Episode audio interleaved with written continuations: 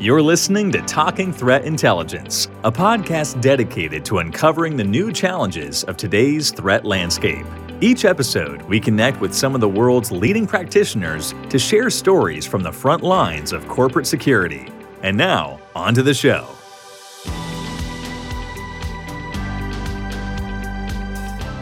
Hey, everybody, and welcome back to another episode of Talking Threat Intelligence, sponsored by LifeRaft. I'm your host, Robert Vallee. And joining me on the show today is Mark Folmer, president at Robotic Assistance Devices.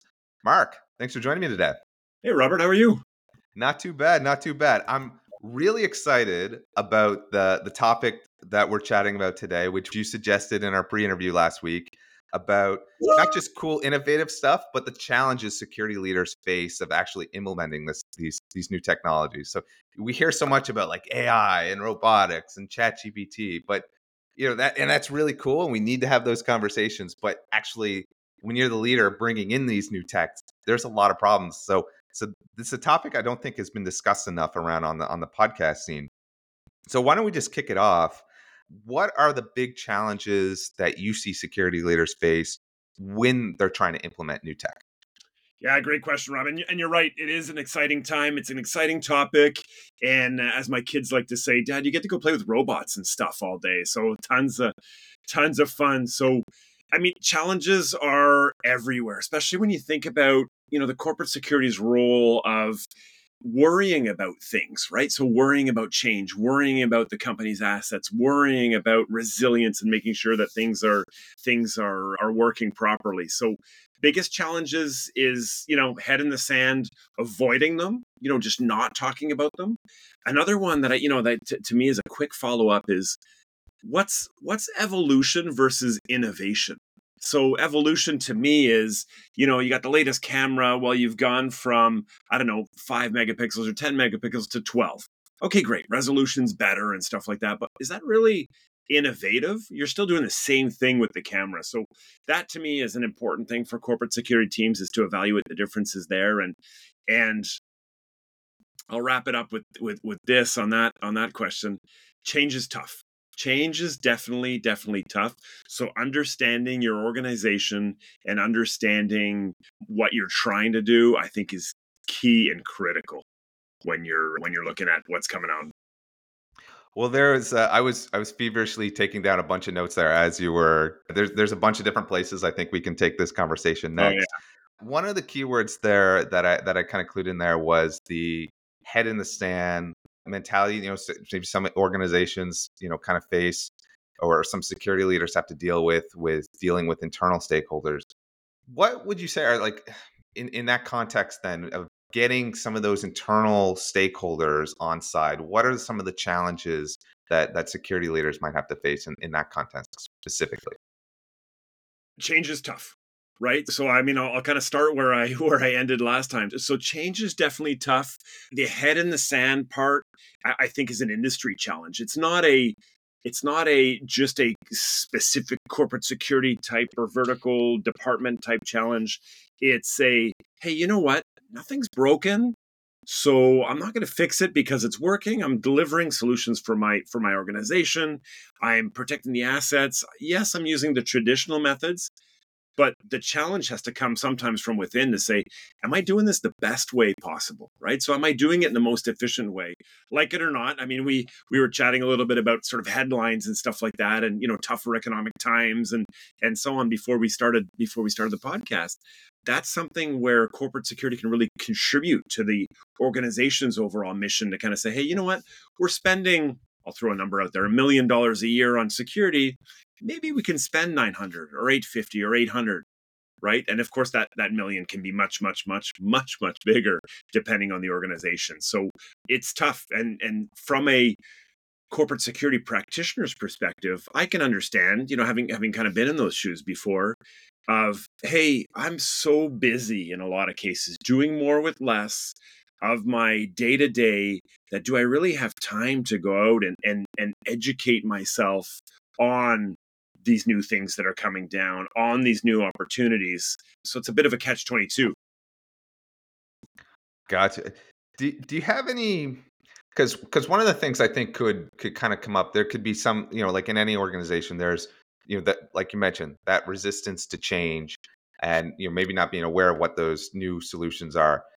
Do you have any kind of communication strategies that you maybe have in your back pocket from, from your days in the world of corporate security or that, that you've seen clients implement of, of kind of bringing those internal stakeholders on side? Yeah 100% value value value right? Why from their perspective so the other internal stakeholders you're really your internal clients why is it beneficial for them right? I mean, to me, that discussion has to start as quickly as possible. So as you're informing yourself on the latest technology, you're like, hey, wait a minute, you know, this stuff is going to protect my assets, whatever, whatever that is, whether it's that's software, whether that's hardware, whether that's an approach to doing business, whether that's integrating with different types of service providers. But now it's like, let's flip the coin. What is finance? What would finance think? What do, what would operations think?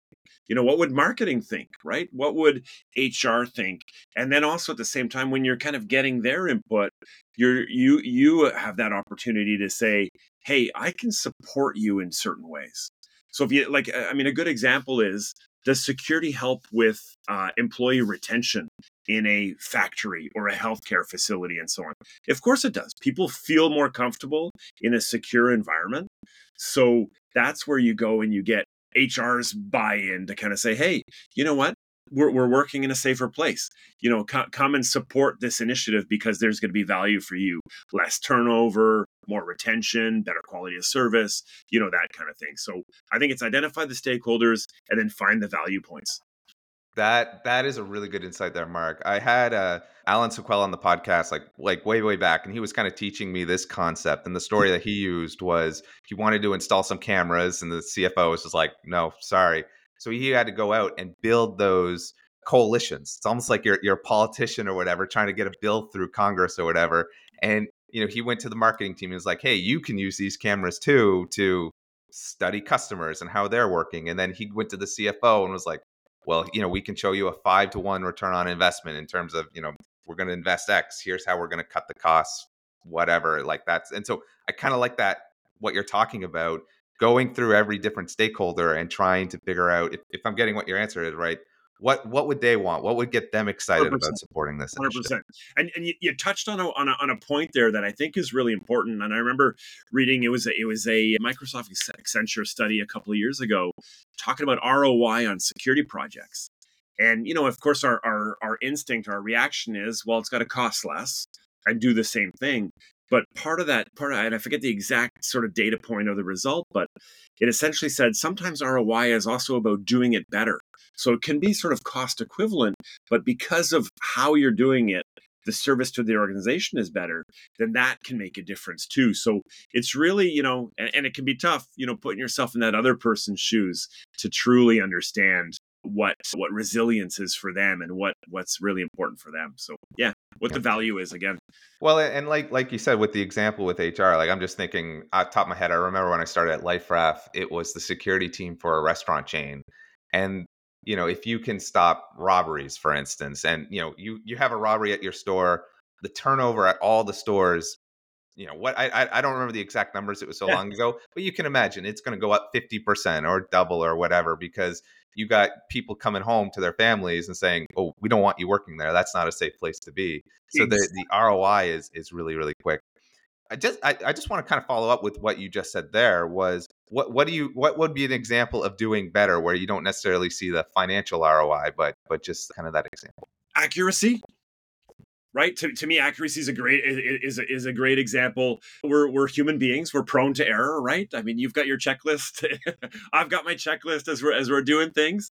If you want something to be done the same way over and over and over again well have a device do it or have a machine do it right? Whether that's checking people in, whether that's enforcing, you know, sort of basic security rules like trespassing or whatever, have a machine do that. Having a person do that, well, then you get into, you know, maybe some bias, and then maybe you get into, you know, some kind of conflict avoidance or maybe some conflict, right? So that's where you can kind of take some of those items. If you think about, you know, sort of my background on the security service side, um, you don't want to put a person in harm's way. But if you put a machine in harm's way, at the end of the day, the machine might be broken. But I would take that, you know, ten times out of ten over over somebody getting hurt or somebody saying, "Hey, I don't want to work there because I just it's just dangerous." Mm-hmm. Mark, during our conversation a couple of weeks ago for planning this discussion, you mentioned yep. public resistance to a lot of new security initiatives, which which I thought was really interesting. And and the example I kind of want to talk about is you know there's a Loblaw store down the street from me. They've been struggling with shoplifting, and they brought in a bunch of new measures to kind of improve you know loss prevention and, and stuff like that. Right. You, you know, more security guards around. There's there's fencing. There's cameras everywhere you look. So, but what was really interesting was the public reaction. There was a lot of negative comments on social media about it.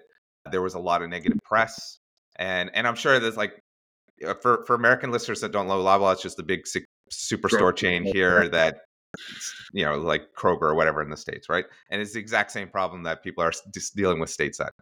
And and so what I found kind of interesting about what, that point that you mentioned was that that public resistance, and I can think any new technologies coming in, you know, there's the internal stakeholders you got to bring on side, but also the external ones too. Do, do you have any advice for how companies can kind of or security leaders can maybe address some of those complaints that might come in from from public stakeholders? Yeah, I think I think an easy recommendation obviously is communicate, right? Communicate, over communicate, and because perception becomes reality, right?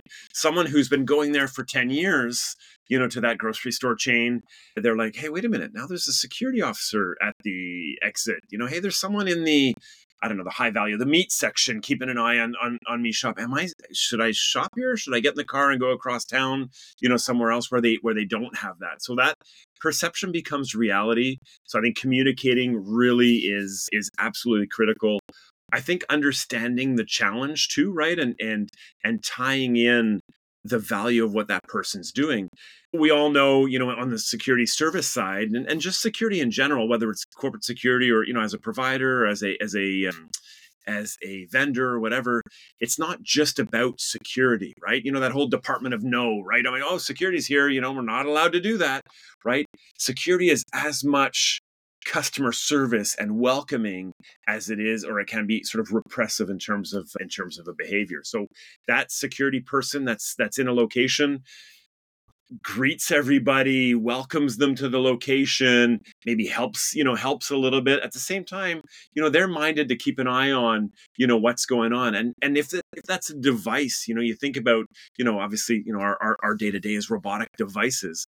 Well from nine to five when a business is open or from nine to nine if it's a retail type space and, and you know kind of grocery type chain you're welcoming people in you're encouraging them to be patrons of your of your location and you're really driving peace of mind. So i think that comes through with the hey what's security's mission? And it ties to value again right? I mean i feel like i'm repeating myself but it kind of it ties back to the value of what those what those security resources are actually deploying.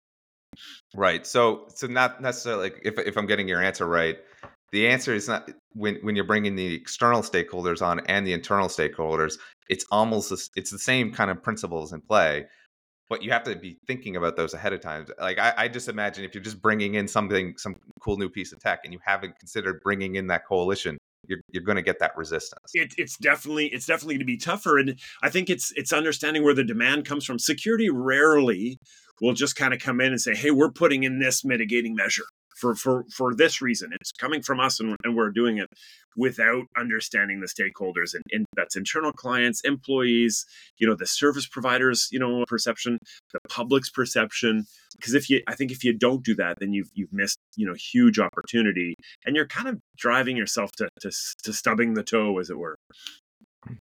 Mark, one one other challenge that I can imagine you know I, I, that you can run into if you're a security leader bringing in a new piece of technology is you know just the challenge of you know, the integration the training the the downtime required to kind of bring in and in a kind of new processes and things like that.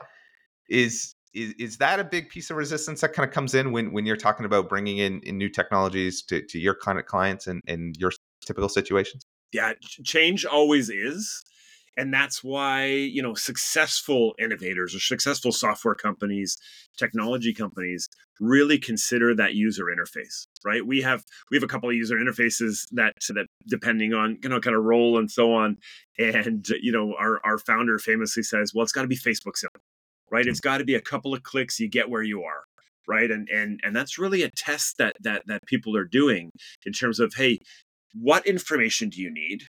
Right. So we've identified the what, and now it's how do we access that information? All the the important stuff, and realizing the important stuff is going to be different, you know, from from from from person to person. So I think when someone's evaluating a system or deciding what they want to do, is really considering is how quickly and how easily can I get to uh, that information, and then from a kind of corporate security perspective is what information do I really need? Like, is that kind of nice to have stuff? Or is that, hey, I've been collecting it for 20 years, so I'm going to keep collecting it? What do I actually do with it? And I think that that applies to any kind of sort of data collection, right? What do I actually do with that information? I think is something that's uh, that's super super important. Well, I think like when I when I think a lot of the cool technologies that have you know like ChatGPT, the most obvious example of something that's gone big now you know, one yeah. of the reasons why I think that worked so well and went went so viral so quickly was it's so simple. It's you know a chat app and you can talk to it like a person, so anyone can use it with basically no training. And so and and I love that line that you had Facebook simple. So if you're if you're the security leader and you say, hey, this is a cool new piece of tech, but like, can the can everyone work with it? And if the answer is no, if it's if it's hours and hours of training, you're you're going to get some pushback in that in that yeah, process. People are not going to want to, you know, and and and again, multi-stakeholder, right? If you're in a logistics facility and that part of the stakeholder base is, you know, drivers coming into a facility, you want to make it easy for them to come in, right? You don't want them backed up on on the the access road to get into your facility because they're now having to do a whole long process to uh, to get in, right? You want to make that just super super super easy and gathering the information that you that you need. Yeah. Tell me a little bit more, Mark, about what you said at, at the beginning. I've had this on my notes for a while. I want I want to address this before we, we go into the lightning round. What you mean about innovate evolution versus innovation? For sure, yeah. To to me, evolution or the security industry is full of evolution right? It's it absolutely you know the the we've gone from you look at look at old pictures or, or walk around downtown whatever your downtown city area is and look at old buildings with old cameras on the side of them you know half of them probably 90% of them don't you know don't work but at the end of the day a camera is still a camera right? It's still used for forensic in a lot of cases we don't really we aren't really as much dissuaded from doing a bad act if there's a camera because we're so used to we're so used to seeing them. But now what happens when uh, something speaks to you as you're walking by? You're a person in an area that you shouldn't be at 10 o'clock at night and then now something speaks to you your initial reaction is going to be, "Oh, that's that's just that's just motion detection. It's picked picked up that I'm that I'm a human in there." But now, what if it's something that's very specific? Is very specific. Excuse me. Excuse person in the blue collared shirt. You know, this area is now closed. You know, we're open tomorrow at 8 a.m. Please come. It's not. Wait a minute. I, that's they're talking about Robert. You know, he's got a blue collared shirt on today. So that's me. I'm going to turn around and I'm going to. So that to me is the evolution away from what how that was done before would have been a human security officer walking up to someone and saying, Excuse me, sir, you're not allowed to be here. And then you turn around and walk away. So that to me is more of an evolution where you have a device actually uh, actually doing something. Look, you know, software to me is a great example. Gathering gathering information. Sure, you can scour the headlines yourself. You can be uh, subscribed to all the all the day to day headlines and stuff like that. But truth of the matter is there are software programs providers and so on that can gather that information that's important to you because you're setting what your parameters are. So that to me is again innovation within that space of really just kind of driving that.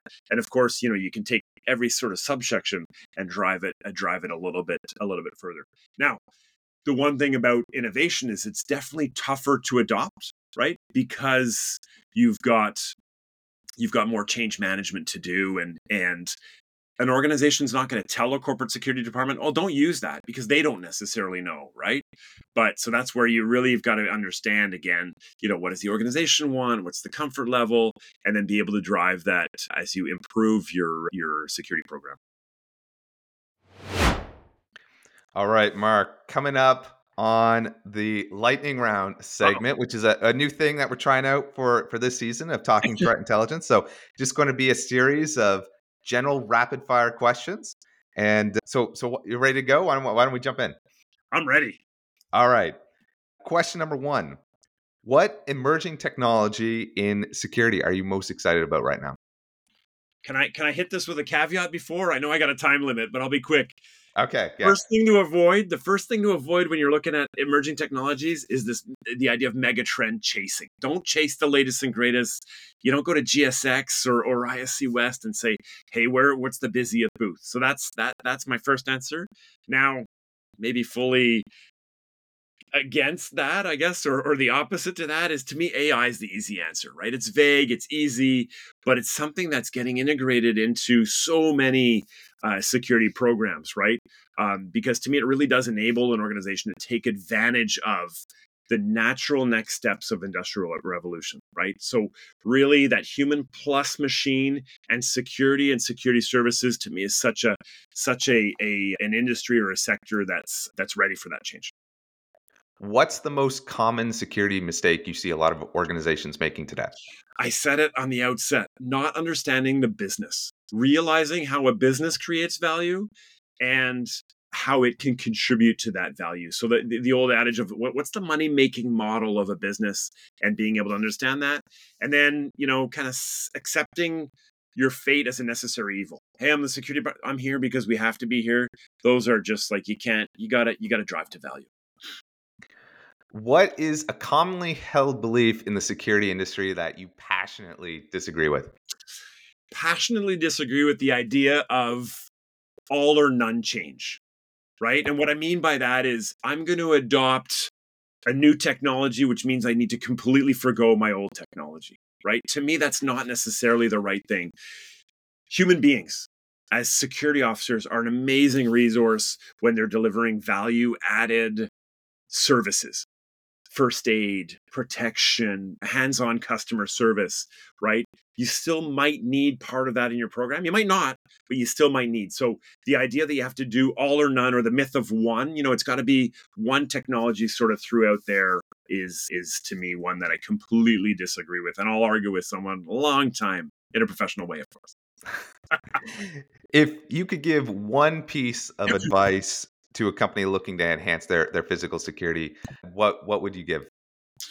Embrace change, right? Embrace new. So someone who's who's look at i mean not, not necessarily every year look at but you're, you're allotted a budget number you've driven if you've pushed for for a budget number but embrace change embrace new link back to the kind of the most common mistakes you know that i mentioned before of of saying like it's got to be all or none or whatever. Hey how can we do something a little bit differently and how can we drive value back to the organization? That's really what can make someone someone successful within their within their role Really interesting answer there, Mark. And looking ahead to 2024, what is your top prediction for the field of corporate security? How is it going to change in this year? You know what? I think necessity is going to continue to drive innovation as it as it always have as it always has, excuse me. So think of any political, economic, social, techno, you know, whatever challenge that you have, whether that's staffing, accuracy, any kind of uh, governance or whatever. And then you're going to see technology, software, hardware, and so on to kind of fill that void. And back to one of the original questions on, on ROI to do it better in a lot of cases, right?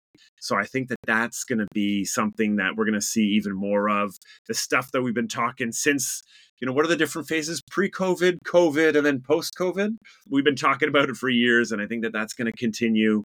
The other piece that I'm excited to see from a industry perspective and a learning perspective, I think conferences are going to continue to evolve, right? Giving more and more room to innovation, more and more room to technology, more and more room to non-traditional players in the uh, in the security space right because it's about it's about perspectives so those are to me the big things that are going to happen in 2024 all right mark we're coming up on all the time that i promised to take from you today but i really enjoyed the conversation uh, tell a little bit of the listeners what you're working on and how can they get in touch if they want to reach out Absolutely. Best way to get in touch is through LinkedIn. I mean, the easiest way. Mark Folmer. There's not a ton of them out there, which is nice. Based in Canada, so that'll narrow down your uh, narrow down your search. I work with robotic assistance devices, as you as you mentioned. So mark.folmer at radsecurity.com. We're working on essentially changing mindset around security services. Right, thinking thinking about how people are deploying resources, whether it's human or technology, and then how that could be done differently. in 2023, right? We've had a we've had a, a, bit of a breakout year, 2023, lots of adoption, and so that's going to definitely be driving into into 2024. So lots of fun to to follow us along. All right, Mark. Thanks again for being on the show.